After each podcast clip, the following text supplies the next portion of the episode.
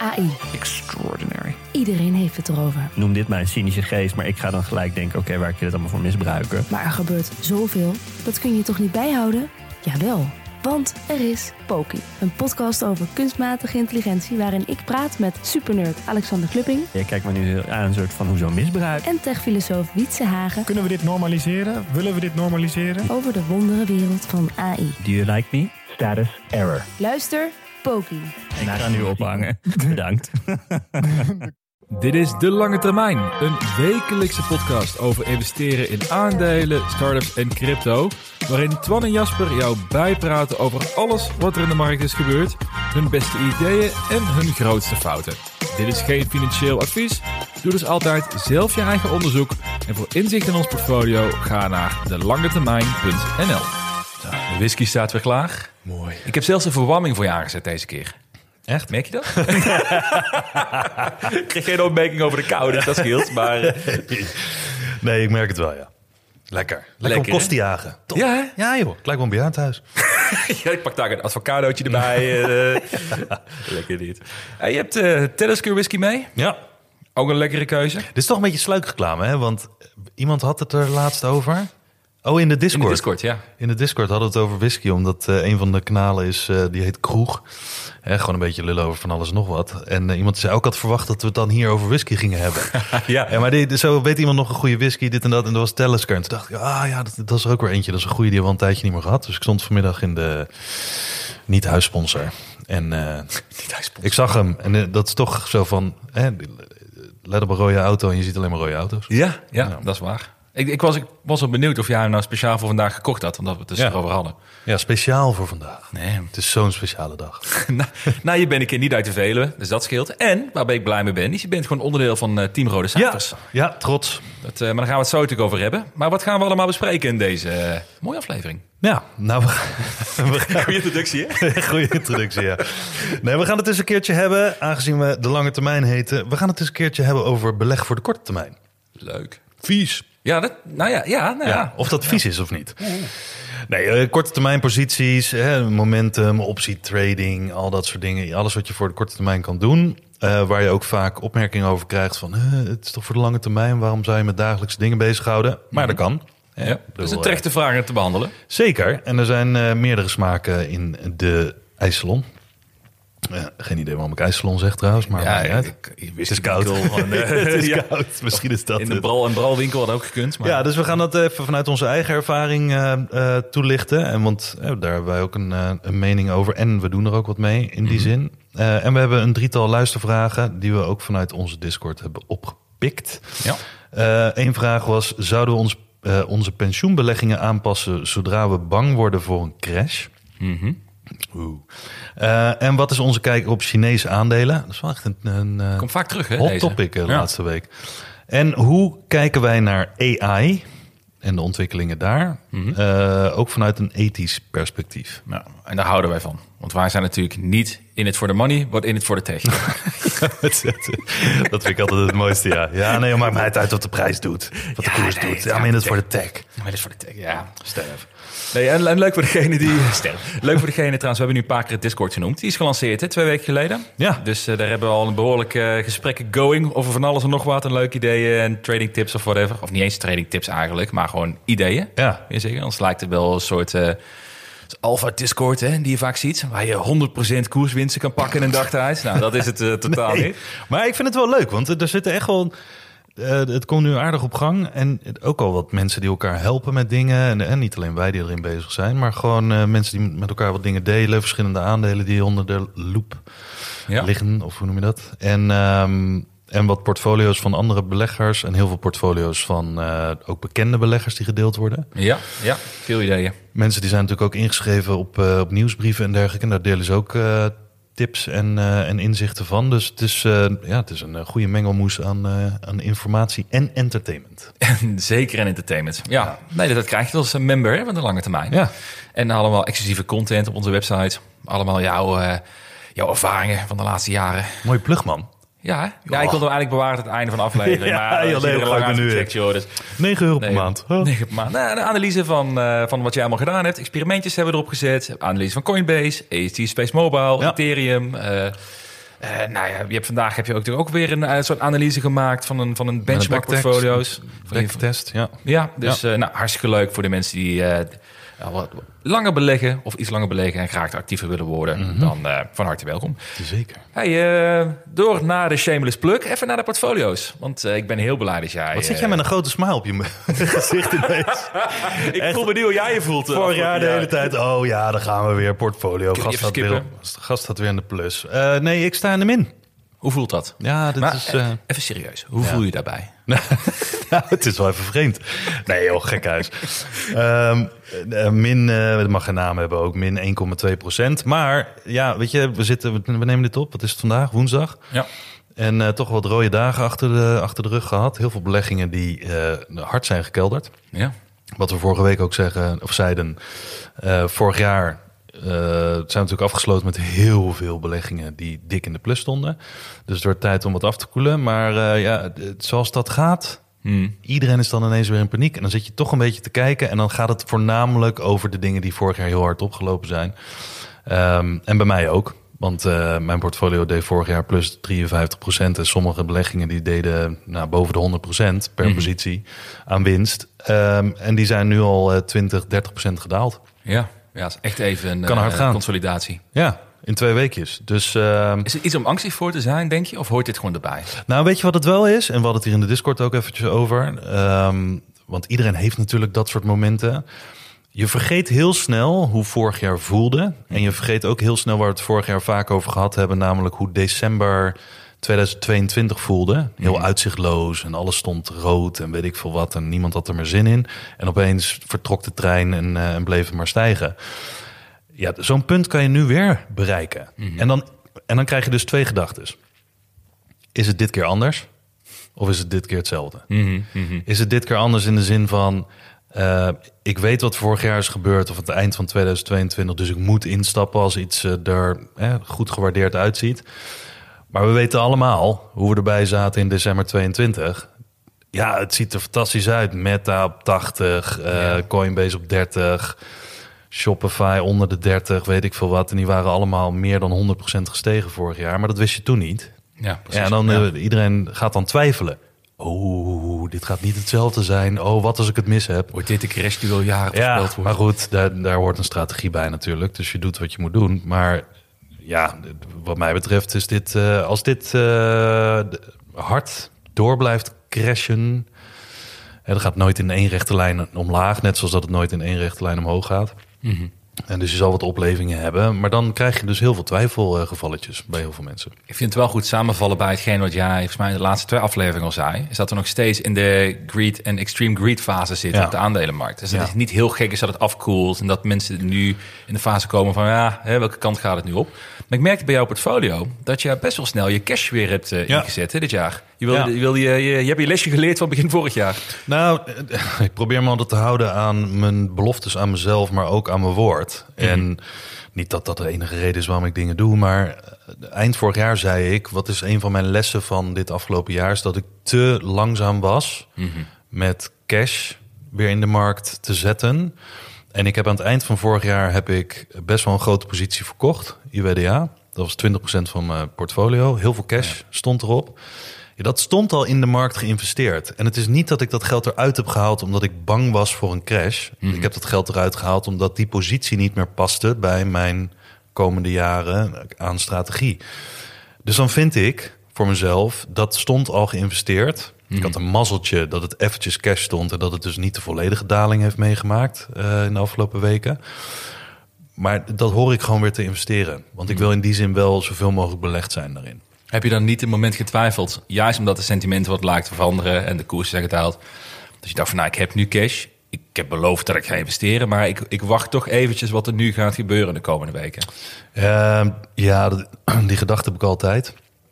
Maar in dit geval heb ik gewoon eh, de, het besluit genomen en teruggelezen in mijn dagboek. Ja, ik wil al naar verwijzen, ja. Van eh, dit, dit heb je afgesproken. Dit is je lering geweest van afgelopen jaar. Eh, tuurlijk betekent dat niet dat, je, dat ik in dit geval alles op een eh, small cap eh, ga zetten. Omdat ik in de hoop zit dat. eh, want die is 50% gekelderd in de afgelopen twee weken. Oh, dat is de beste kans. Ja, dat is geen goede strategie geweest, kan ik je vertellen. Heel veel teamrode cijfers deelnemer te worden. Maar, Ja. ja. Maar dus, om- een lang verhaal kort te maken.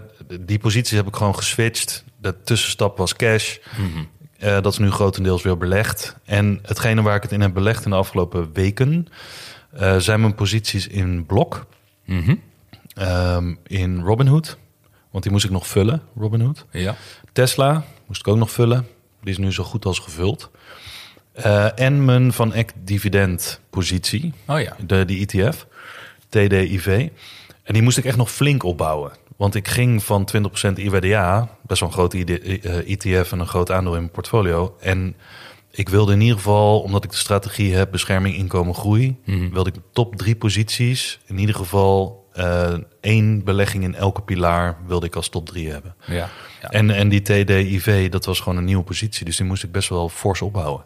Weet je wat me opviel? Ik zat vandaag dus naar je portfolio te kijken. Ik denk, dit, dit is nou iets waar ik zelf mee stoei. Ik ben benieuwd hoe jij dat eh, eh, doet. Ehm, je hebt in jouw portfolio duidelijk staan dat je 10% wil je bijvoorbeeld in eh, de, de dividend-ETF, geloof ik. En 10% wil je in goud of een bitcoin. Dus dat heb je allemaal voor jezelf bepaald. Ja. En ik ging vandaag je portfolio bekijken. En het is echt op, op tienden van percentages dat je exact daarop zit. Ja. Ook met je individuele aandelen. Ja. Allemaal 3 tot 3,5 procent zijn het. Er zitten geen uitschieters bij. Wat dan ook. Je, je bitcoin is 10,1 procent of zo. Weet je, dat soort zaken. Ja. Het is een heel erg een balans. Ja. Is dat iets waar je er heel bewust mee bezig bent? Of is dat eh, om- omdat je zoveel posities hebt... dat het automatisch wel rond die buurt komt? Nou, in principe ben ik niet elke keer aan het snijden en aan het toevoegen om te proberen om dat zover te krijgen. Maar wat ik wel doe, en dat heb ik nu gedaan, op tijd van een maand, als ik ga herbalanceren, ga ik uitrekenen, oké, hoeveel van deze posities moet ik snijden om vervolgens ergens anders wat toe te voegen. En dan reken ik het een beetje uit. Eh, en als de markt meewerkt, dan, dan dalen de groeibeleggingen allemaal hè, op, de, op hetzelfde moment. Dus dan stop je niet in de ene groeibelegging iets wat vervolgens omhoog gaat en de ander die gaat weer een percentage naar beneden. Dus alles daalt tegelijk. Dus dan blijft je positie hetzelfde als dat je hebt uitgerekend. En voor mij is nu, met de uitzondering van misschien nog twee instapmomenten de komende paar weken, ehm, is alles zo goed als, eh, als gevuld. En dus ook op die percentages die ik zo graag wil. En dan kan de trein vertrekken. Of niet. De trein die stort de afgrond in. Ja, maar daar vallen ze allemaal mee. Maar dan heb ik in ieder geval wel lekker de percentages bepaald. Nee, het viel me op hoe mooi gebalanceerd dat is. Ja. Het is bijna Ja, ik automatisch, leek het. Stevige OCD daarin. Ja, dat, dat, Ja. ja. dat, dat zie ik wel. Maar ik, ik vind het wel... Ik vind dat dus wel sterk. Dat je dus niet één, één hebt waar je bijvoorbeeld zo sterk in gelooft. Zeg van, oké, hier ga ik mijn regel breken. In, in Spotify bijvoorbeeld Nee. ga ik gewoon naar 8%. Want dat is ondergewaardeerd, jada, jada, jada. Je Ja. blijft gewoon 3% zoveel en klaar. ik kan dat niet. Ik ben er zo nat op gegaan in de afgelopen eh, nou, tien jaar sowieso. Ja. Want dan werd ik emotioneel, raakte ik verbonden daarmee. En dan, ja, negen van de tien keer deed je toch wat anders dan dat ik dacht. Hmm. Dus, nee ik heb meer aan die structuur. En dan, eh, soms werkt het, soms niet. Maar dan heb ik in ieder geval de structuur om aan vast te houden. Ja, nou, vind ik. Ik vond het eh, viel me op. Ja. In eh, positieve zin. Ja, ik zit zelf een hele mooie. Min 6,9 procent. Oh, dus je bent nog wel captain. Nou ja, maar ik zat namelijk bij. We hebben natuurlijk in onze portfolio dividend trekken kan je favorieten toevoegen. Ja. Ik heb al onze eh, members van de, de lange termijn als vriend uiteraard toegevoegd. En jij, Mhm. jij ook, denk ik. En eh, ik ben inderdaad nog steeds captain. Want de nummer twee, de meest verliesgevende, was min 4,5, min 5 procent. Ja, oké. Ik was stiekem wel een beetje trots. Maar eh, ook weer niet. Ehm, maar, ik, ben zelf wel iets aan het... Dat vind ik op zich wel leuk. Ik ben ook iets ehm rationeler proberen op te bouwen. Alleen ik kan als mijn grote posities... ben ik gewoon niet goed in om te snel dat af te bouwen. Maar ik heb nu wel eh, bitcoin gekocht. Omdat ik dat uiteindelijk... Nou, welkom. Ja, dank, je. Orange pilt. Nee, maar die strategie daarin is om langzaam Ethereum af te gaan bouwen... zodra zeg maar, die run-up wat meer geweest is... en iets meer te balanceren naar Ethereum en eh, bitcoin. Dus een beetje volgens jouw theorie... je kunt beter maar alvast iets hebben en uitbouwen... dan dat je het eh, opeens alles in één keer doet. Dus dat is het idee erachter. En die eh, Van Eck, de blockchain ETF... heb Oh, ik ja. ook positie geopend. En het komt ook een beetje omdat ik nu gekeken heb van hoe hou ik mijn portfolio simpel.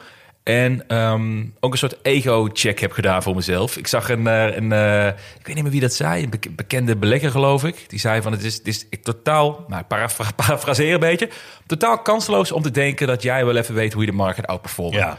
En, en eh, hou je ego in check. Denk niet dat je beter bent dan anderen. En hou het gewoon in die zin gewoon simpel. Ja. En blijf jezelf continu afvragen of jij het wel echt beter weet of niet. En dat eh, hit me like a rock. Omdat ik natuurlijk mijn, mijn performance eh, heeft misschien wel een beetje een ego-probleem gehad. Zeg maar, Ja. als je daar naar kijkt. Ja. Het denken dat ik wel met canoe en Tesla Metal beter weet dan de rest. Nou, niet echt. Dus in dat kader dacht ik, ja, je kunt net zo goed ook gewoon een, een portfolio opbouwen waarbij je zegt van Bitcoin, Ethereum, gewoon groot in die, in, die, in die groep. Dan heb ik gewoon een ETF met digital assets waar ik in wil zitten. Dan heb ik drie core posities van aandelen waar ik graag in wil zitten. En dat is het dan ook wel een klein beetje. En met die eh, Van Eck Digital eh, blockchain. Ik weet niet hoe Ja, je zo digital blockchain, ja, ja, digital innovation blockchain. Ik weet, ja, DAF. DAF. DAF. Eh, dan heb je in ieder geval wel een klein beetje Coinbase terug.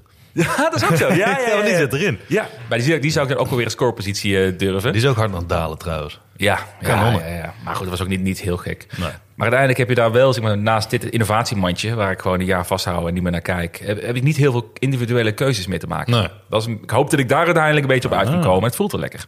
Heb je nu... De, is dit je enige ETF dan? Ja, toch? Ja, Hoe voelt dat om een ETF te hebben? vies. Ja. Ja, ik voel me helemaal boomer. En sinds ik jou ken, heb je nog nooit een ETF gehad, of wel? Ja, of binnen een week verkocht. Ah ja, oké.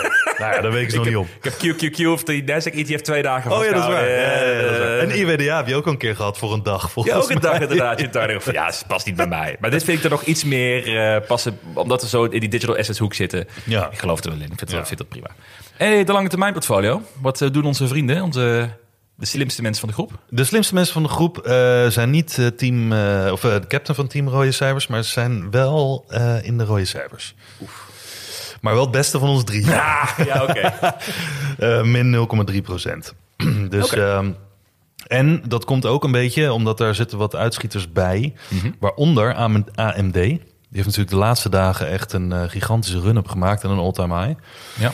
Ehm, en Mercado Libre eh, doet het heel goed. Mhm. En eh, Nvidia die blijft het natuurlijk gewoon, eh, gewoon dik doen. Dus, eh, en de slechtste performers, Tesla. Had ik niet gedacht dat die daar ooit bij zou zien staan in de slechtste performers. Moet je pijn doen, denk ik, of niet? Dit? Weet, nu weet je hoe ik me voel. Als ik koop en het gaat alleen maar naar beneden. Ja, maar ik vind het wel relaxed, want ik moest mijn positie nog vullen. Oh, Doe ja. ik liever als het daalt. Dat is waar. Dat is Eh Enphase staat natuurlijk ook al jaren in. Alsof we dit al jaren doen. Enphase. En, eh, en Coinbase, ja, waar we het net over hadden. Die heeft ook al een flinke klap gehad. Dus Ja. die staat ook in het laatste rijtje onderaan. Ja, en als je het dan verhoudt, als je dan kijkt naar de performance en de rest van de markt, Mhm. merk je dan nog iets speciaals? Nou, als je zou kijken en zou afgaan op ehm, eh, wat er op Twitter allemaal staat. En ook in het nieuws trouwens. Want er zijn natuurlijk heel veel nieuwsoutlets die er graag over praten in eh, grote rode letters. Ehm, dan lijkt het alsof de wereld vergaat. Ehm, maar dat komt denk ik omdat als je kijkt naar de indexen, dan is er niet zoveel aan de hand. Weet je wel, bijvoorbeeld AX min 2% year to date, eh, de DAX min 2% Duitsland. Eh, S&P min een half procent, Nasdaq 100 staat in de plus. Verrassend. Kijk, tegen. Ehm, maar ja, plus 0, 0,5 procent. Dus dan is er niet zo heel veel aan de hand. Dan denk je van, joh, waar maakt iedereen zich druk om? Maar er zijn heel veel verschillen. Want als je kijkt naar Block, eh, Coinbase, Robinhood, Tesla... al die losse posities, toch best wel wat van die... eh, ja, hoe noem dat? Hoge beta-stocks... Ja, ja. die meer doen dan de markt, zowel omhoog als naar beneden... ja, die, hebben gewoon, die krijgen gewoon klappen. Ja, en daar zitten heel veel mensen in. Heel veel ook opportunistische mensen. Dus die, eh, die denken, wat, wat is er aan de hand? Alles daalt. Ja. Maar als je dan naar de index kijkt, dan denk je, joh, lekker boeien. En iemand die zei ook vandaag, joh, IWDA en chill. Niks aan de hand. Want ja, als je zo'n wereld, chill, als je ja. zo'n wereld-ETF hebt, dan eh, nou, het is echt alsof je verf eh, ziet drogen aan de muur. Zou het ook kunnen zijn, denk je, dat eind van het jaar... dat misschien wat mensen FOMO hebben gekregen in november, december... omdat dit soort aandelen zo hard omhoog gingen. Die zijn toch ingestapt in Ja. die fase en nu ben je eens corrigeert en denkt ze... fuck, verkeerde moment. Ja, en ik ken ze ook. Want eh, ik heb er een paar gesproken in de afgelopen twee weken. En die zeiden ook, eh, op basis van onze aflevering... dat ik zei, wat zijn mijn leringen van het afgelopen jaar? Toen zeiden zij, ja, ik heb het ook opgeschreven wat mijn leringen zijn. Eh, ik moet niet meer zo bang zijn. Ik moet gewoon instappen op, eh, op dit soort dingen. Want ik heb gezien hoe hard het kan gaan vorig jaar. En die zijn nu keihard ingestapt. Op dingen die een eerste daling van misschien 9% hadden gehad. En inmiddels zijn ze nog 20% gedaald. Ja, ja. En ik zag ook wat mensen die zijn inmiddels ingestapt op Alibaba. Ik ook voor een speculatieve positie. Heel klein. Ehm, maar dat blijft ook maar dalen. En dan zit je echt vol ongeloof te kijken en dan denk je, ja, toevoegen, toevoegen, toevoegen. Maar ja, dat is natuurlijk eh, gewoon een vraag om problemen. Maar ik denk dat, dat dat een beetje aan de hand is. Dat mensen inderdaad de grote run-up hebben gezien, de boot hebben gemist en denken van nou, de boot, ik ga erop springen. Niet wetende dat, eh, dat het nog wel langer kan duren. Ik heb geen idee, misschien draait het morgen om. Maar eh, er zijn heel wat bloedende handen nu. Wat mooi trouwens, zodra wij het hebben over dat de markt het eigenlijk al meevalt, dat buiten vuurwerk afgaat. Ja, ik snap dat niet dat mensen nu nog vuurwerk afsteken. Kap daar eens mee. Iemand is heel blij dat hij toch met zijn Nasdaq ETF eh, 0 plus 0,5% staat, denk ik. Eh. Maar je maakte net een mooi bruggetje, eigenlijk naar het centrale onderwerp van deze aflevering. Mhm. Eh, je zei namelijk ook dat je, net, dat je met Alibaba aan het treden bent eh, daarin. Ja. Dat je veel mensen die doen ook. En daar gaan we natuurlijk deze aflevering met name ook over hebben. Over het beleggen voor de korte termijn. Ik heb trouwens de korte termijn.nl geregistreerd. dus Mhm. lekker. mensen die een leuk idee krijgen, dat eh, no bueno. Dus als dit niks wordt, de lange termijn, dan switch je gewoon alles naar de korte termijn. Als we gewoon traders willen worden, dan eh, daar als geld willen verliezen, is het ook prima. Nee, maar wat, maar wat ik interessant vond aan het onderwerp, we hadden het heel kort over, is, ehm, volgens mij hebben we het allebei. We zijn natuurlijk ontzettend open over onze portfolio's, over onze acties, hè? Ja. Op, op Twitter, nou, overal. En wat mij opvalt, is dat we regelmatig daar wel vragen of reacties op zien voorbij komen. Dat bijvoorbeeld zeggen, we hebben een positie verkocht, met welke reden dan ook. En ik krijg een reactie. Ja, leuk, jullie noemen jezelf de lange termijn. Waarom ga je nou posities verkopen die je eh, een halfjaartje vast hebt gehad? En eh, waarom ben je aan het traden? Je bent gewoon een lange termijn belegger. Hoe zit dat dan? Ja. Nou, en ergens denk ik best wel een terechte vraag. Want Zeker. Ik, ik denk dat mensen het, de perceptie hebben dat als je een lange termijn belegger bent... eh, dat je je posities tien jaar moet vasthouden. Een beetje de koffiecan methode, hè? vasthouden, nooit meer naar kijken. Ja. Ehm, maar ik dacht van misschien is dan het leuk om over te hebben in deze aflevering hoe wij daar naar kijken. Van is er ruimte voor lange termijn beleggers, zoals wij onszelf ook gewoon zien in onze eh, definitie dan, om ook korte termijn te kunnen denken, en korte termijn acties te kunnen ondernemen. Nou, ik denk dat dat leuk is om daarover te sparren, hoe wij Ja. er beide ook naar, naar kijken. Ik weet dat jij natuurlijk ook actief mee bezig bent met je trainingportfolio. Nee, ik heb daar een beetje ervaring mee in het verleden. Eh, de een wordt meer succesvol dan de ander. Ja, zo gaat het altijd. Hè? Maar ik denk dat het wel een leuk onderwerp ehm, ook is. En ik denk namelijk dat best veel beleggers ook afvragen... is het iets waar ik mee mijn portfolio zou willen verrijken... of is het iets wat gewoon echt niet bij me past? En ik ben wel benieuwd, eh, hoe, om, hem af te trappen... Hè? heb jij daar een eerste mening over... voordat we iets meer dieper daarop indijken? Nou ja, om heel simpel te zeggen, eh, dat zeg ik ook wel eens tegen mensen die dan een opmerking hebben van, joh, waarom doe je dit? Je zit er toch in voor de lange termijn. Mijn motto is, ik beleg voor de lange termijn, ben niet getrouwd met mijn posities. En ten tweede, eh, Rome is ver, maar er zijn meerdere wegen naar Rome. En iedereen is onderweg eh, naar Rome aan het proberen om eh, wat shortcuts te nemen en dan toch weer gewoon op de, op de weg te zitten waar iedereen op zit. Nou ja, whatever. Je bent onderweg aan het leren, je bent dingen aan het uitproberen, je bent jezelf aan het vormen, je bent je als belegger aan het vormen, maar je komt heel veel psychologische vraagstukken tegen, maar ook heel veel technische vraagstukken. Ja. En elke keer dat je iets krijgt, ehm, kan je daar een soort splitsing in maken. Van oké, zoals ik heb gedaan. Ehm, voor de lange termijn beleggen betekent voor mij dat ik gewoon voor de lange termijn aan het beleggen ben. Maar er zijn heel veel dingen, afgezien van een IWDA-ETF bijvoorbeeld, hè, of een VWRL of wat dan ook, maar ja. gewoon een wereld-ETF. Dat is gewoon buy and hold, bijleggen. Eh, of je dat nou timed of dat je nou DCA doet of wat dan ook. Ehm, die trackt de markt, die moet gaandeweg omhoog gaan. Die werkt heel weinig in cyclische toestanden en ook niet hele extreme toestanden. Maar heel veel dingen waar wij in zitten, die hebben wel degelijk hele heftige cycli. Weet je wel, hele heftige dalingen die heel lang duren. En soms is het ook gewoon klaar, eventjes, met, met die hele sector. Ehm, en dus om dan te zeggen, ik koop nu die belegging, want dat lijkt me een slimme belegging, of die asset, en ik ga hem voor de komende 30 jaar vasthouden, dan heb je dus het risico dat je iets nu koopt. En omdat je denkt van, nou, de enige manier om lange termijn te beleggen is om dat voor altijd vast te houden of bij te leggen, wat dan ook. Ja, dat, dat vind ik een rare gedachte. Ja. Is misschien jezelf te veel beperken ook, denk ik, toch, daarin? Nou, niet alleen, niet alleen te veel beperken, maar ook omdat je weet niet wat er gaat gebeuren. En als, Ja. jij, van, als jij nu, hè, stel dat je, weet ik veel, vorig jaar be- begonnen met, met beleggen. Over vijf jaar ben je een andere belegger. Kan zijn dat wat je nu goed acht om te doen, en de dingen die je, waar je over gelezen hebt en waar je in gaat zitten in je portfolioconstructie, dat zal nou ja, 99% zeker over vijf jaar anders eruit zien Ja. ja. omdat je bent zelf veranderd, je hebt meer geleerd, eh, je bent meer gaan proberen, et cetera. Dus het ziet er gewoon anders uit. En als je dan terugkijkt, Ehm, en dat mensen tegen je hebben gezegd van... eh, joh, wat, wat doe je hè, op dit moment, vijf jaar later? Je gaat je hele portfolio veranderen. Dat zou eigenlijk hetzelfde zijn als dat je zegt van... ja, ik ben veranderd, maar mijn portfolio niet. Ja. Dat is toch raar? Ja, ja, ja. Maar dat beperk je jezelf, denk ik. Want Ja, dat met- klopt, Met, ja. met- maar, maar het is op aanvullend in die zin van dat je, je hebt meer geleerd. Je kan betere keuzes maken met die ervaring die je hebt gedaan. Maar op een of andere vage reden, waar niemand je aan houdt... wil je toch je portfolio-strategie vasthouden... die je bedacht hebt toen je jong was. Ja. Zeg maar. Terwijl, dus dat vond ik wel interessant. En wat mij bijgebleven is... we hebben daar, ik denk op Twitter ook veel over gehad... anderhalf jaar of zo geleden... over het eh, hele meta-verhaal. Meta. Volgens mij is het een aandeel die wij allebei niet echt zo voelen. Hè? In, Nee. in, de, in de zin van niet een bedrijf waar we echt met heel veel trots vijf jaar in zitten. Nee.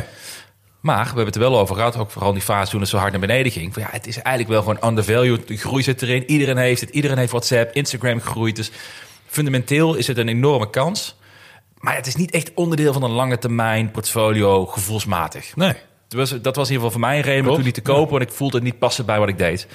Ehm, maar dat is eigenlijk een kans die je zelf onthoudt dan ook. Omdat je het niet vindt passen bij je lange termijn portfolio. Maar je hebt gewoon een enorme korte termijn momentum trade of kans die je dan mist.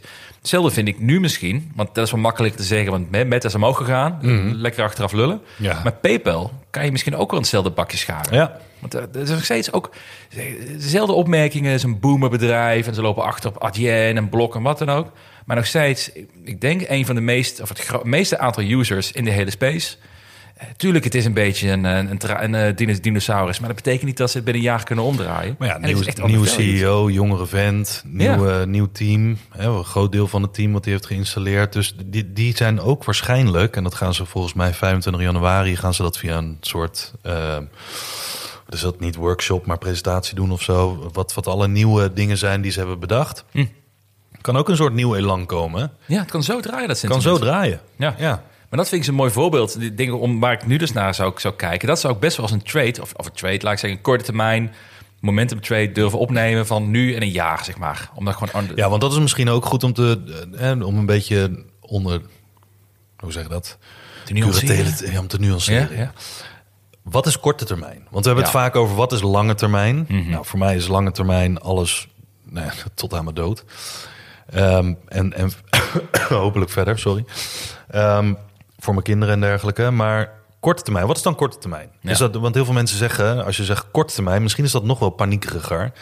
En ligt er nog meer eh, nadruk op. Sommige mensen denken, ja, dat is voor een dag of een week of wat dan ook. Maar Ja, korte ja. termijn kan, kan je ook beschrijven als kortere termijn. Mhm. Namelijk korter dan lang.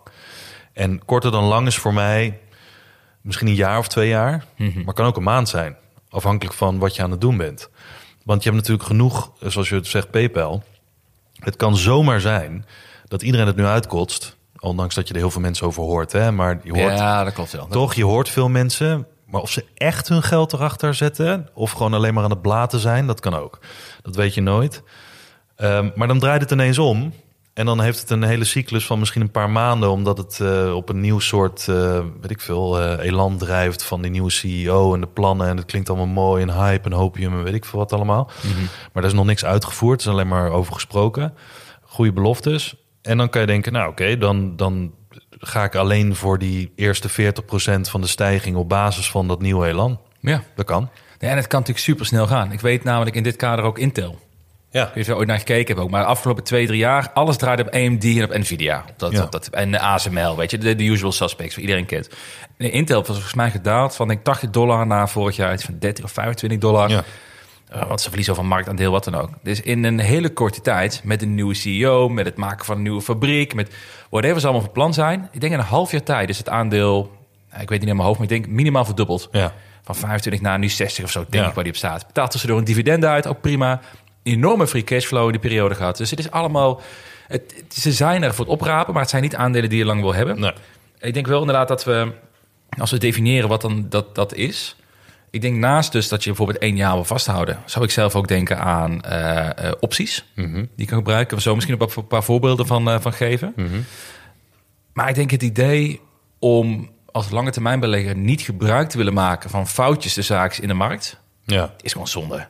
Ja. En misschien moeten we ook niet daar. Het, het voelt misschien een beetje ehm, en niet bij identiteit passen, want ik ben een lange termijn belegger. Dit, dit. Maar ja, het is eigenlijk gaat het onderaan de streep heel gewoon om geld verdienen en kansen pakken in de markt, toch? Dus, Ja, nee, tuurlijk. Maar de- je, als, jij op, als jij op straat iets tegenkomt wat gratis wordt weggegeven... en jij weet toevallig de waarde... dat hebben toch ook heel veel mensen die eh, bijvoorbeeld van die yard sales afgaan. Ja, Weet je wel, ja. die, die spotten al dat soort dingetjes. Die zeggen, dit is gewoon een quick trade. Ik weet dat deze Pikachu, weet ik veel... dat ik die Ja, op ja. eBay kan verkopen voor 500... en diegene doet hem weg voor 5 dollar... omdat ze, omdat ze kinderen oud zijn, ouder zijn geworden en niet meer mee spelen. Ja, dan is het gewoon een quick trade. Ja. Omdat je een kans ziet. En moet je dat dan niet doen in dit geval met beleggen... omdat je zegt van, nee, ik zit er echt in voor de lange termijn. Dit, ook dit, dit soort dingen moet ik zeker niet doen. ja.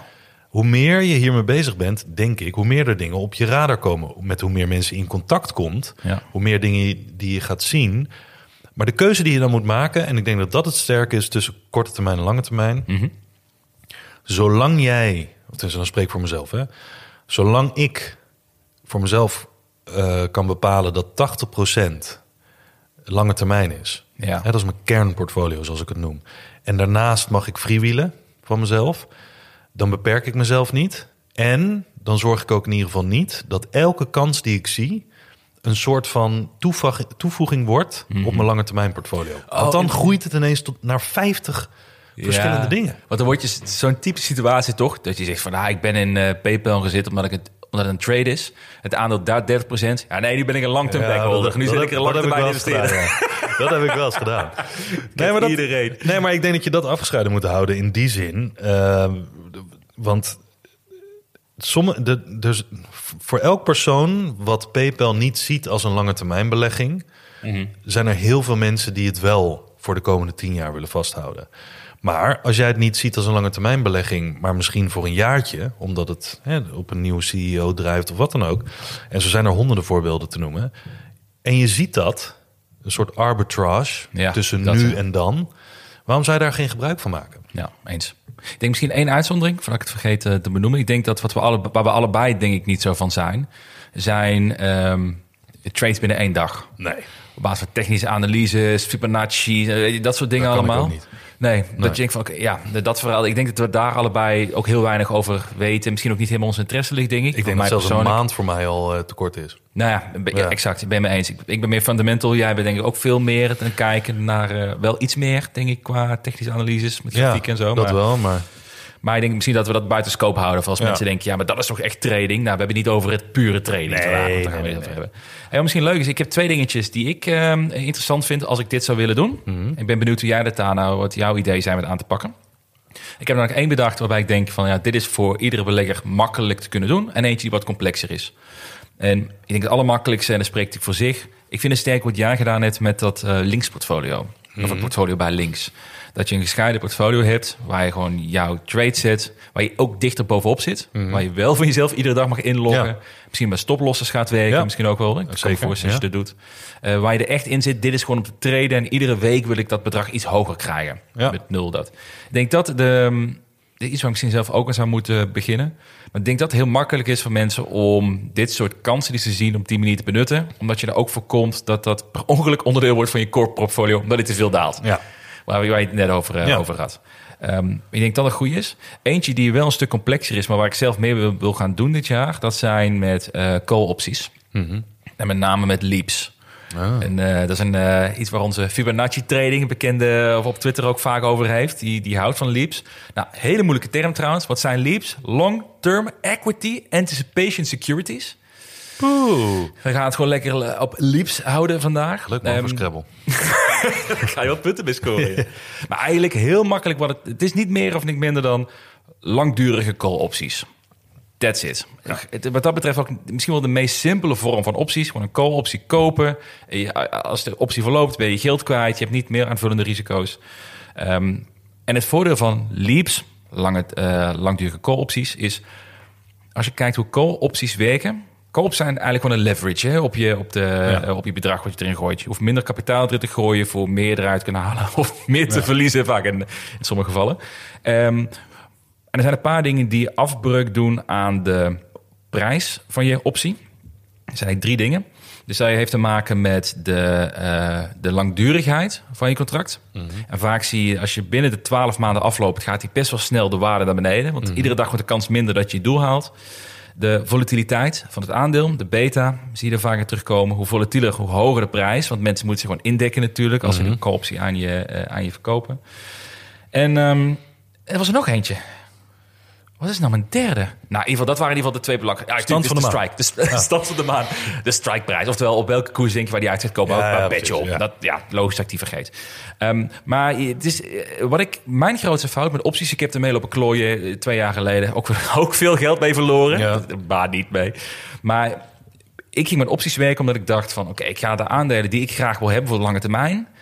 ik weet zeker dat dat straks weer omhoog gaat. Dus Canoe, Desktop Metal, eh, drie maanden co-optie opgekocht. Al het geld allemaal kwijt. Ja. Weer 3.000, 4.000 euro gewoon, eh, door, de, door de grote heen gestoken. Heel lekker, even, even testen was dat, even testen. Ehm, dus ik denk dat dat wel goed is om te beseffen. Het kan, eh, als het niks... Als je dat als een amateur doet, zoals in mijn geval... je laat ze gewoon verlopen... en je koopt bij hoe je denkt het is undervalued... dan kan je heel snel heel veel geld verliezen. Ja. Maar het, gaat, eh, het gaat gewoon met 10, 20 procent per dag naar beneden. Hè? Ook Ja. al eh, doet de koers niet heel veel zelf. Maar ik denk wel, als je erin verdiept... en hier moet je wel echt even jezelf in, eh, in, eh, voor informeren...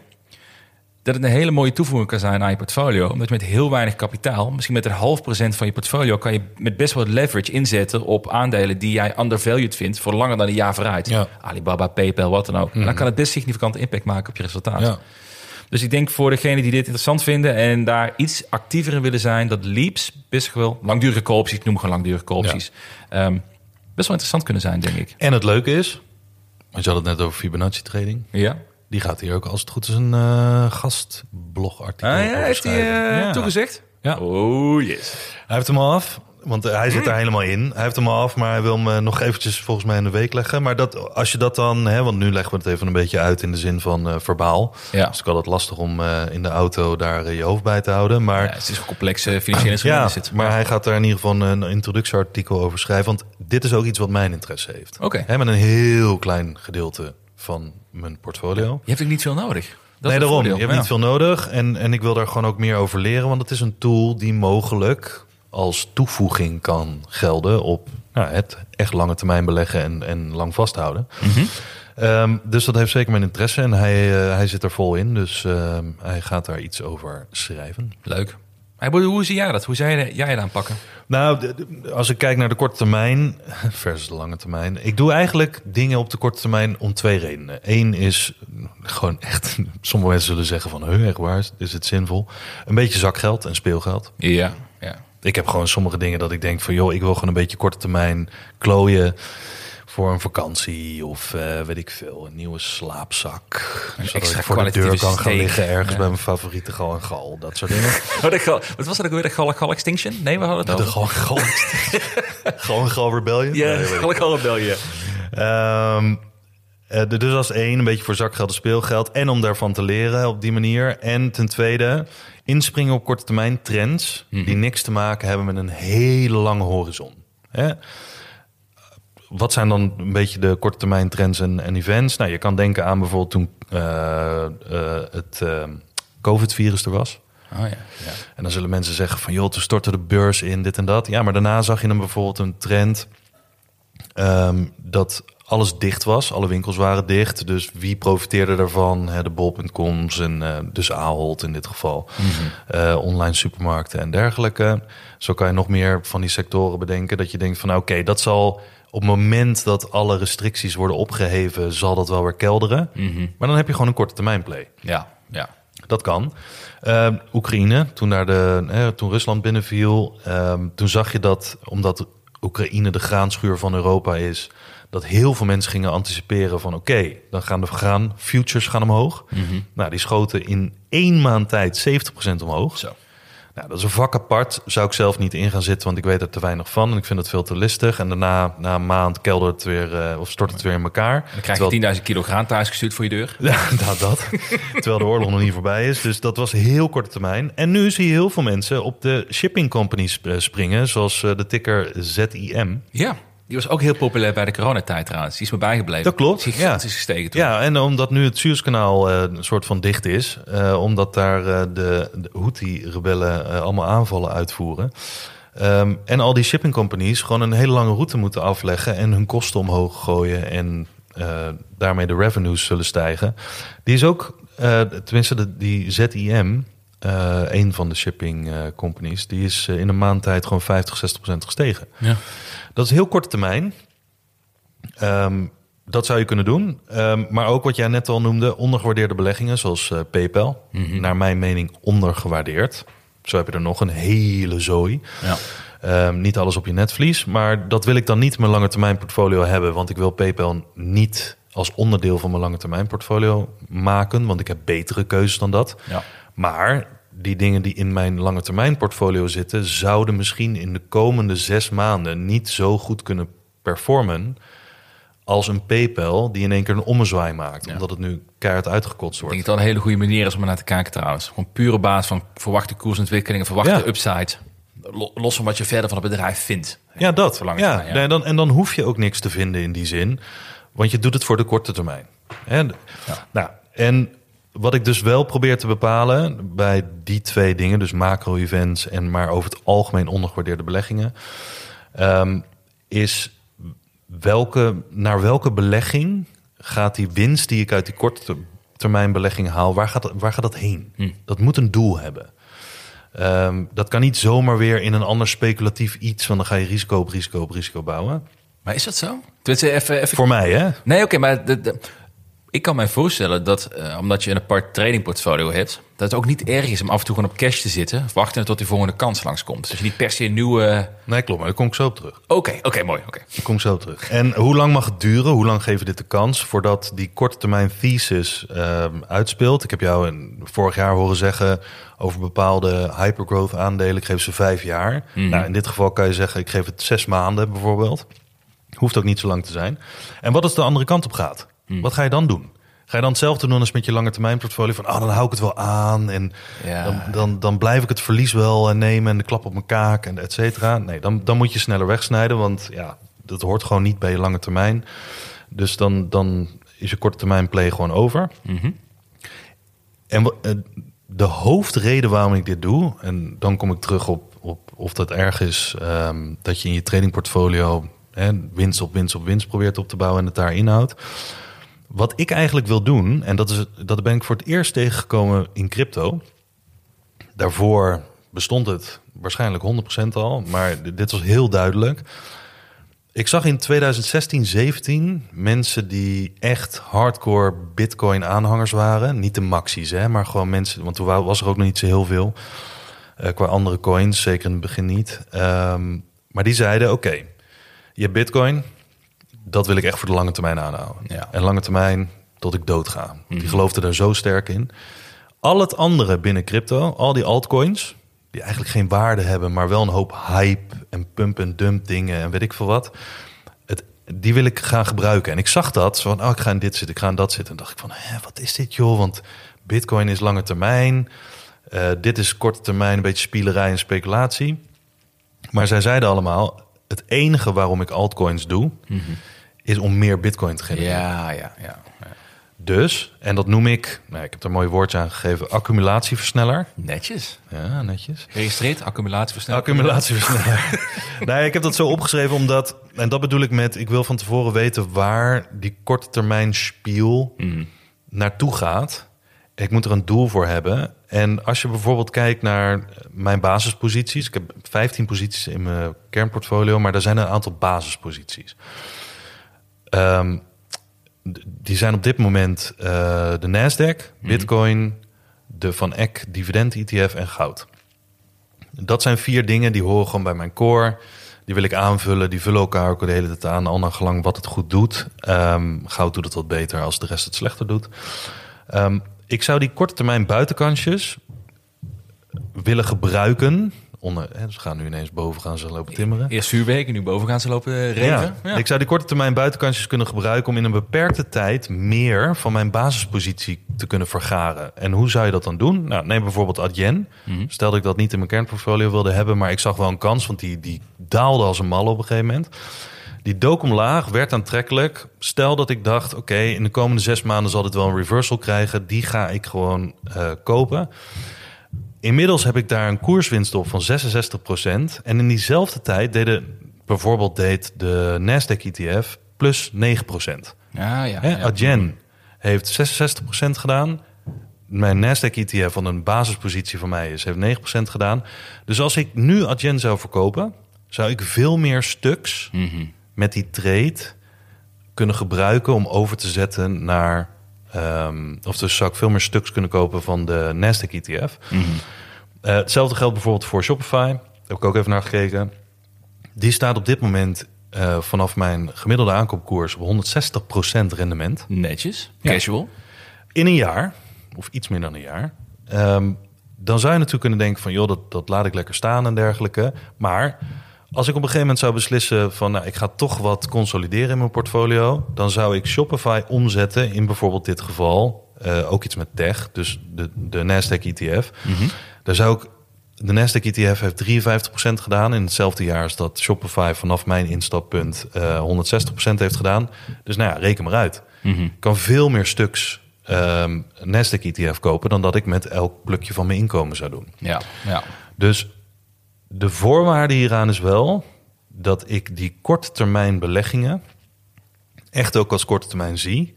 En dat hetgene wat ik omwissel, of waar ik het naar omwissel, zoals in dit geval de Nasdaq ETF, maar dat kan ook net zo goed de van Act Dividend eh, ETF zijn. ehm, dat hetgene waar ik het naartoe sluis, dat dat wel echt een lange termijn positie is. ja, ja. Want Maar- anders, anders heeft het geen zin om die andere positie af te sluiten. Maar puur het idee dat je je trainingportfolio opbouwt, dat je die ziet groeien in geld, is dat dan niet... Nee, want eigenlijk in, in mijn... In, tenminste, voor, wat ik heb besloten is dat ik doe altijd 5 tot 10 procent van mijn belegd vermogen in een tradingportfolio. Ik ben er ook nog niet zo heel lang mee bezig. Maar ik doe het op andere manieren wel. Heb ik ook met crypto gedaan. Ook met altcoins. En dan heb je met 1000 euro heb je ineens 10.000 euro vergaard. En dat zet ik dan om in bitcoin. En dan heb ik meer bitcoin. Ja, Ja, nou, dat, dat kan je ook met je andere posities doen. Ehm, maar voor mijn tradingportfolio wil ik het eigenlijk gewoon altijd wel tussen de 5 en de 10 procent houden. ja oké. Ja. Want wat als het op een gegeven moment 20% wordt, omdat het zo succesvol is, omdat de rest van de markt een beetje stil ligt en ik kan ineens heel goed traden. Nou ja, dat lijkt me heel onwaarschijnlijk. Maar Ja, dat je de helft gewoon weer kan overzetten naar je kernportfolio. Ja. Dat je, ja, dat, dat, Ja. Het, het kernportfolio voedt eigenlijk. Ja, en dat ik op mijn netvlies heb waar ik het dan naar overzet. Want als in dezelfde tijd met, een, met die trades, bijvoorbeeld in dit geval, stel dat ik vol in PayPal zou zitten en die zou de komende zes maanden 20% doen. Mhm. Maar hetgene waar ik het naar over wil zetten, heeft ook 20% gedaan. Ja, dan heeft het weinig zin. Nou ja, precies. Ja. Dus dan wil ik het wel doen in iets wat een beetje aan de lange termijn kant ondergewaardeerd is gebleven. En dan kan ik er meer van kopen. Ja. Dus dat vind ik de meest nuttige manier om dit soort korte termijn dingen te gebruiken. Om sneller toe te kunnen voegen en met meer kracht te kunnen toevoegen aan je lange termijn. Weet je wat geinig is trouwens, wat ik nu net besef? Is jij hebt hier een hele strategie waarbij je heel rationeel zeg maar, kan verkopen. Alles weer terug naar je kern toe. En Ja. niet, niet te hoog laten worden. Mijn strategie, leverage. Ja. Opties. to the moon. Weinig kapitaal, veel verdienen. dat voor op blijft maar terugkomen. Maar eh, een goed punt, want eh, het een hoeft het ander niet uit te sluiten. Ja. Stel dat ik meer zou kunnen leren over die leaps. Hè, wat echt een, een soort leverage is en wat nog sneller dan dit bijvoorbeeld zou kunnen. Al je, je kunt je afvragen of 160% in een jaar niet snel genoeg is. Op Ja. een, eh, een Shopify of een Spotify bijvoorbeeld. Maar dat zou mij wel helpen in die zin om een klein beetje meer leverage of hefboom toe te voegen. Maar dan nog zou ik het gebruiken, wat daaruit komt, om aan mijn core posities toe te voegen. Ja, zo. Ja. Want zo bouw ik sneller mijn lange termijn portfolio op. Nee, maar die snap ik wel. Daar heb je een doel waar je het voor doet. Ja. Ook erin. Ja. Dat, eh, interessant. Maar ik denk conclusie is daarin wel dat korte termijn momentum trading voor maanden of jaar of met opties werken erin, zodra je daar in ieder geval eh, comfortabel mee bent, wel een goede toevoeging kan zijn voor een lange termijn belegger. En Als je maar- wel, eh, sorry ja? Ja, nee, als je maar in de gaten houdt dat het een niet aan het ander in de weg gaat zitten. Ja. Want het kost veel tijd. Ja, je moet wel een actieve belegger zijn. Al zijn Ja. natuurlijk mensen die, die deze podcast luisteren, over het algemeen wel iets meer actief betrokken beleggers. Ja. Het, het klopt wel wat je zegt. Ja. Dus dat, eh, ik denk dat het een, eh, een mooie is. En wat, wat jij mij ook een paar keer aan het verleden al keer zei. ehm, het helpt misschien ook wel om af te blijven van je kernportfolio. Ja. Omdat je, het, het, het, eh, scratches the itch om iets te moeten doen als je ziet dat de markt kansen biedt. ja, we zijn toch mens. We hebben Ja. altijd de neiging om dingen te doen. Ja, nou, exact. Hey, over mensen gesproken, hè? We hebben ook nog een paar eh, luistervragen binnengekregen. Mooi, hè? Mooi brugje. Van een paar meme-accounts. Meme-accounts. nou, om te beginnen met Beurs Bedweter. Ja. Die ehm, trouwens niet per se heel bedweter is. Nee, vind zeker ik. niet. Dus misschien moet ik toch zijn naam een beetje aan, eh, aanpassen. Eh, maar hij vraagt aan ons over pensioenbeleggen. Hij zegt er zijn mensen die geloven dat er een flinke correctie aan zit te komen. Of zelfs een crash. Uitopteken, uitopteken. Scary Zoals eh, face. Robert Kiyosaki. ja, je al tien jaar. Daar moeten we een keertje los over hebben, ja. Of mensen die zeggen dat het, het geld de komende tien jaar dood gaat zijn op de markt. Nou, hij ze vraagt, als nou bijvoorbeeld de, de Nasdaq-ETF voor de komende tien jaar niet op een all-time high zou komen, zouden jullie dan wijzigingen doorvoeren in je pensioenbelegging? Bijvoorbeeld meer in cash of in obligaties voor een eh, periode van vijf jaar. Misschien om, om het te bundelen, wat zou jij doen als jij denkt dat de komende jaren minder gaat worden? Wat doe jij met je pensioenaccount? Nou als, als morgen alles crasht met 80% en je zou weten, wat niemand weet, maar goed, hè, stel dat je een uniek persoon bent en je zou weten dat de komende 10 jaar dood geld zou zijn, het doet dus echt helemaal niks. Misschien beweegt het tussen de min 80 en de min 50.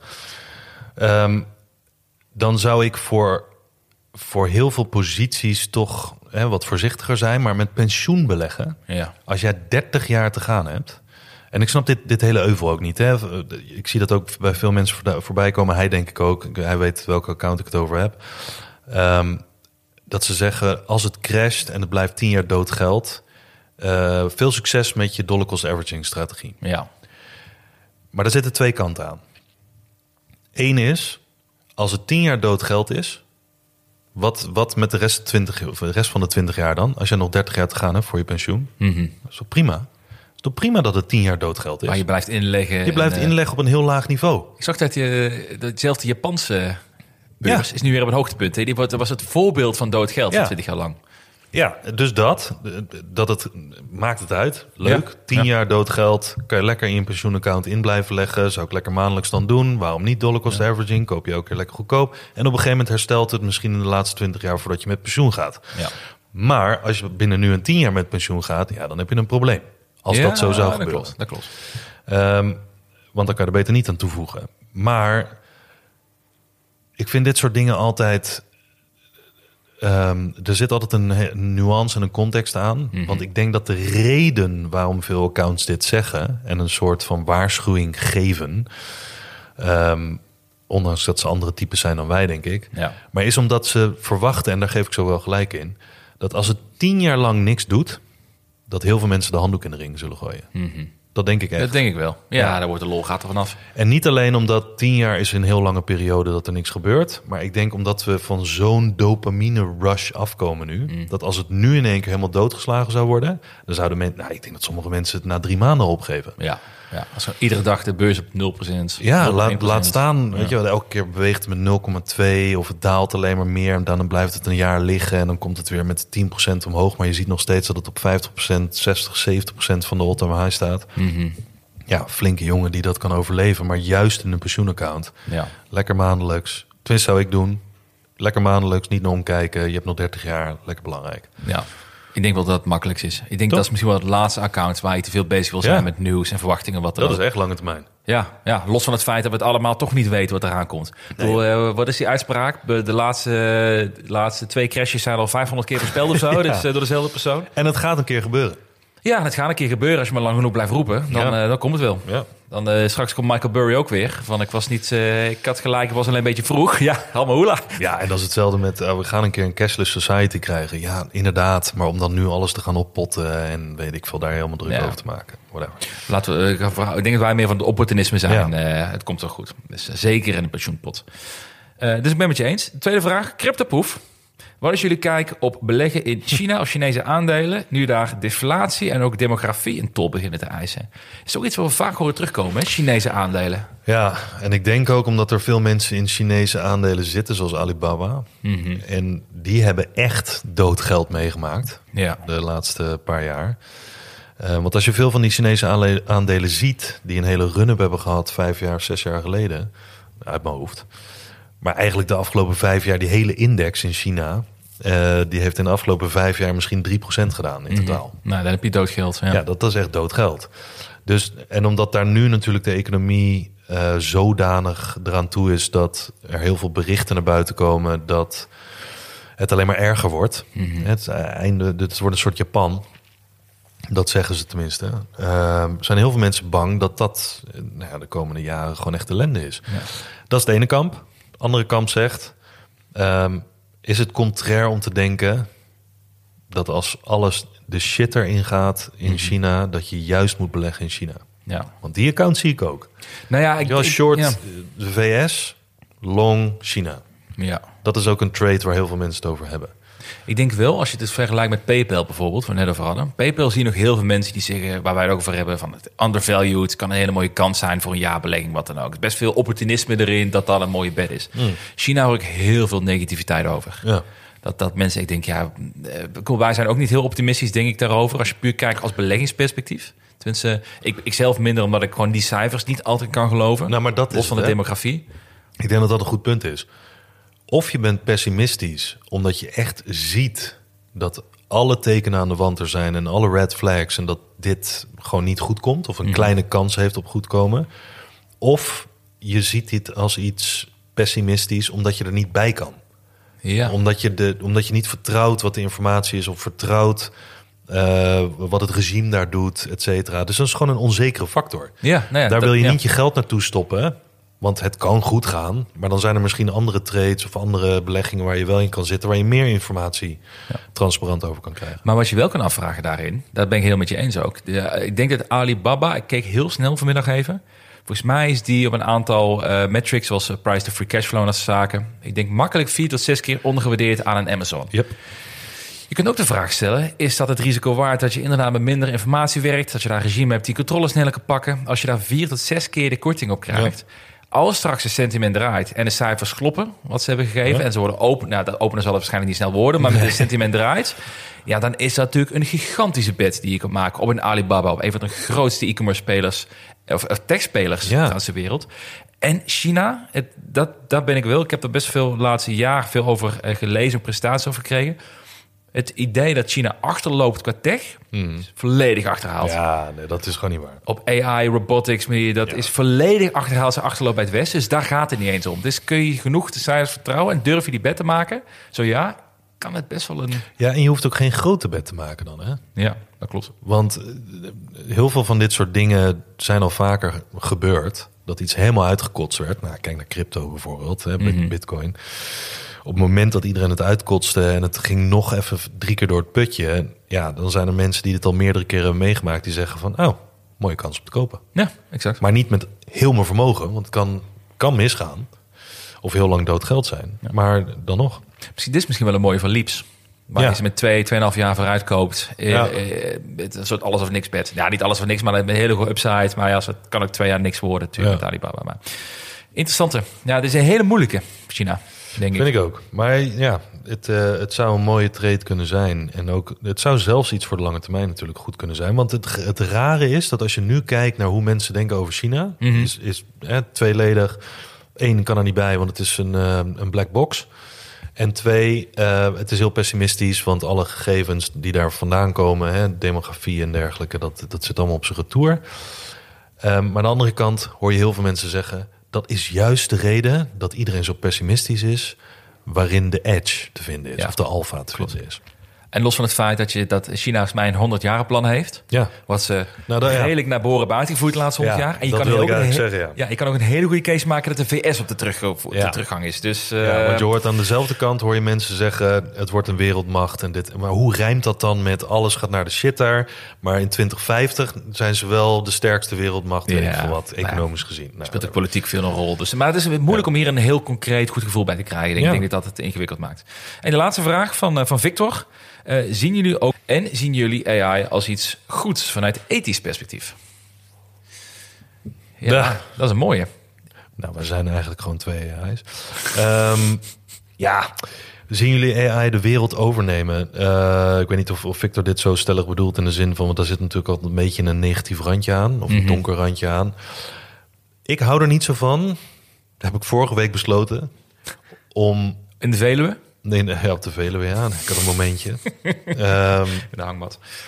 Nee, er zijn twee termen waar mensen eng van worden. Eén is artificial intelligence. Ik merk het thuis ook. Mijn vriendin is er geen fan van. Die vindt dat eng. Mhm. En eh, robotics. En dan vooral als mensen het woord noemen robots. Ja, ja, ja. Skynet. eh, ja, dat soort dingen. En dat is allemaal eng. We hebben natuurlijk genoeg films gezien. Maar laat ik het dan gewoon ehm, automatisering noemen. Ja, ja, ja. Want als je ziet wat er gebeurt, dat er al heel veel automatisering softwarematig of hardwarematig overal gebeurt in fabrieken, maar ook hè, je software die je zelf kan scalen en dergelijke. Als wij onze ehm, eh, boekhouding doen, dan Ja. doe je dat allemaal gewoon online. Daar heb je geen boekhouder meer voor nodig. Ja, automatisering gaat er steeds meer voor zorgen dat bepaalde banen eh, eh, overbodig zijn. Maar zoals je meerdere keren hebt gezien de afgelopen 200 jaar, is elke revolutie of elke opgang van dit soort dingen eh, heeft ervoor gezorgd dat er ook weer nieuwe banen bij komen. Ja. Ehm, en wat is er mis met monotone banen die komen te vervallen? Want ik kan me niet voorstellen, afgezien van het geld wat mensen krijgen voor een monotone baan, dat dat iets is wat je je hele leven wil blijven doen en liever niks anders wil doen. Ja. Ik kan me niet voorstellen. Dus dan is het een goed iets. Ja, Ehm, en ik denk dat het voor goed gebruikt kan worden. Maar ik denk dat dat met elke tool is. Het kan voor goed gebruikt worden en voor slecht gebruikt worden. En dat wordt het ook allebei. Mhm. Het wordt voor allebei gebruikt. Ehm, maar ja, dan kan je kiezen of je voor de slechte of voor de goede kant kiest. En ik denk persoonlijk ehm, dat dit allebei de kant op kan. Mhm. Dat ik er geen controle over heb. Maar dat ik ondertussen wel kan kiezen dat ik het goede ervan zie. En Ja. dat het dus ook een hoop dingen beter kan maken. Ja, ik denk, ik vind dit een, een heel mooi voorbeeld, zeker als je vanuit ethisch stand bekijkt. Ehm, je kijkt optimist, je bent een tech-optimist of je bent een tech-pessimist. Je houdt van verandering of je houdt niet van verandering. Ja. Dat, een beetje de eeuwenoude strijd waar mensen gewoon veel mee te maken hebben. Ligt ook aan je persoonlijkheid. Ja. Diezelfde discussies zijn er ook geweest toen fabrieken of eh, industriële fabrieken opkwamen. eh, daar de robots of de automatisering kwam, wat jij zei. Internet opkwam. Internet heeft ook heel veel foute dingen met zich meegebracht. Met Ja, scams en informatie en foto's die gelekt worden, whatever. Ja. Maar, ook, maar het heeft wel de wereld ook veranderd in positieve zin. En ik denk AI, dat is iets, is eigenlijk gewoon wat jij zegt, een doorontwikkeling op automatisering. Als je het zo bekijkt, voelt het denk ik veel, meer, eh, veel minder spannend. Ehm, en het gaat niet verdwijnen. De, Nee. de geest is uit de fles. Ja. We hebben het ook nodig, hè, want er eh, de bevolking wordt steeds minder in het westen. Dus we moeten ook meer automatiseren. Je hebt klusjes nu van mensen die de hele dag zijn eh, stukjes cake aan, het- aan het wegvegen op een lopende band. Ja. Of schroefjes aan het uitzoeken Ja. op een lopende band. De angst die mensen hebben is... ja, maar die banen verdwijnen, die mensen zijn kansloos. Nou joh, er komen gewoon nieuwe banen die ermee te maken hebben. Meer mensen gaan de tech in, meer mensen gaan de informatica kant op. Ja. Net zoals we de laatste twintig jaar gezien hebben. Denk dat het blijft gebeuren. Alleen we gaan dingen doen waar we, waar we hopelijk onze hersenen meer voor kunnen gebruiken... dan dat we eh, met eh, domme spieren bezig zijn. En daar zijn onze edge, denk ik ook meer. Ja, ik denk alleen wel één nuance erin, of één invulling daarop, is, of aanvulling erop. Er zal, denk ik, maar dat weet ik ook niet zeker, maar dat verwacht ik. En heel veel mensen hebben het daar al over. En Elon Musk had het er ook al even over, maar ook andere groot, eh, mensen, bekende mensen die in die space zitten. Grootheden wilde je hem noemen. hè? Grootheden. Goden. Nee, maar heel veel mensen die er verstand van hebben, die echt opereren in dat veld, die zeggen we ontkomen er waarschijnlijk niet aan dat er een periode zal zijn, en niemand weet hoe lang, Mhm. maar zeg een aantal jaar, ehm, waarin er een soort overgangsfase is. Ja. Dat er echt daadwerkelijk meer banen verdwijnen dan dat erbij komen, omdat in één keer de technologie zo snel gaat. Dat er heel veel banen vervangen worden. Heel veel bedrijven zien de schaalvoordelen, goedkopere kosten, et cetera. Of lage kosten. En dat mensen dus hun baan kwijtraken. We ontkomen er dan niet aan om die mensen in een levensonderhoud te eh, voorzien. Ja, dus een soort universal basic income of wat, eh, hoe je het ook wil noemen. Iedereen geeft er een leuke term aan. Maar dat zal waarschijnlijk wel een periode van tien jaar gaan duren. Dat denk ik. Ja, maar goed, het gaat ook niet gebeuren dat, dat de landen ter wereld iedereen van laat verrotten. Dus dat, zo werkt het ook Nee, niet. Dus dat, eh, dat komt toch goed. Maar ik denk, vanuit tech-optimist standpunt, ben ik heel benieuwd. Ja, We, hebben het, we hebben een uurtje volgeluld. Oh, De, de whiskyfles is ook bijna op. Dus dat, eh dat scheelt. ja, we hebben één slok, we hebben allebei één glaasje eruit Ja. gehad. Jij moet nog rijden natuurlijk. Hè, anders wil eh Bral en Bral ons niet meer sponsoren straks. bral en bral. Oh, ja, nice. ja, ik ga niet zeggen wie het, zijn, wie het echt moeten zijn. Zonder dat ze een euro neerleggen. of op zijn minst member worden van de lange termijn. Laten we tenminste daarmee, eh, daarmee beginnen. Hey, wij, wij kunnen weer afsluiten, denk Ja. ik. Ik denk dat wij weer onze Discord in gaan. Denk het ook. Beetje mensen heel gezellig, eh, gezellig praten. Dus eh de lange termijn.nl als je het leuk vindt. Veel meer content dan ooit tevoren.